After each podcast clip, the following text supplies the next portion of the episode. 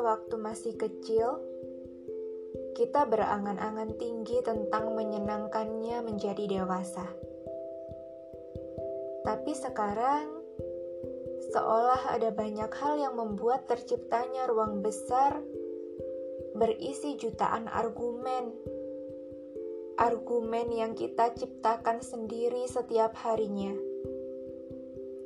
Argumen tentang hari esok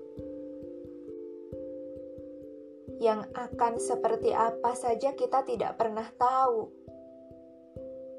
Kadang kita terlalu jauh, kita lari terlalu cepat, kita terbangkan pikiran kita terlalu tinggi, sampai kita lupa sudah meninggalkan bumi. Bumi tempat seharusnya kita tinggal dan menjalani kehidupan. Iya, kehidupan yang sekarang kehidupan yang kemarin sempat membuatmu jatuh begitu dalam. Kita nggak tahu ya, tapi kenapa kita suka banget berteman sama si overthinking itu? Padahal kita tahu, berpikir terlalu jauh tanpa tahu esok akan seperti apa, itu hanya akan membuat kita tersesat, membuat kita takut sendiri, Mungkin ada rasa trauma yang membuat overthinking semakin hebat. Membuat kita takut untuk melakukan sesuatu. Atau ragu mengambil suatu langkah. Atau membuat kita memutuskan, nanti aku gak bakal gini deh.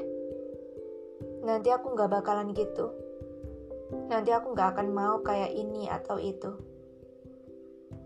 Ya, Pikiran-pikiran semacam itu yang suka sekali mengganggu sewaktu-waktu, tanpa kita mau. Tapi kalau dipikir-pikir lagi ya, kayaknya kita yang sering lupa deh. Kita lupa sejauh apa pun kita berpikir, waktu nggak akan bikin kita bisa ngerubah masa depan. Ya karena toh, kita berdiri di waktu bagian saat ini bukan berdiri di waktu bagian esok hari. Waktu bagian saat ini yang harus kita jalani, yang harus kita beri banyak peduli. Kamu itu cuma lagi overthinking. Kamu lagi butuh istirahat sebenarnya, bukan terus berpikir. Ke depannya akan seperti apa? Kita tidak pernah ada yang tahu. Kenapa tidak coba kuatkan usaha dan doa saja? Daripada terus-terusan berpikir mengenai bagaimana dan kenapa, tentang kapan dan siapa. Kenapa tidak coba kuatkan usaha dan doa saja? Iya, memang kita tahu bahwa terkadang bertawakal pun tidak semudah itu. Tapi kenapa tidak coba mengusahakan yang baik untuk hari ini? Dan berdoa yang baik untuk hasil ke depannya nanti.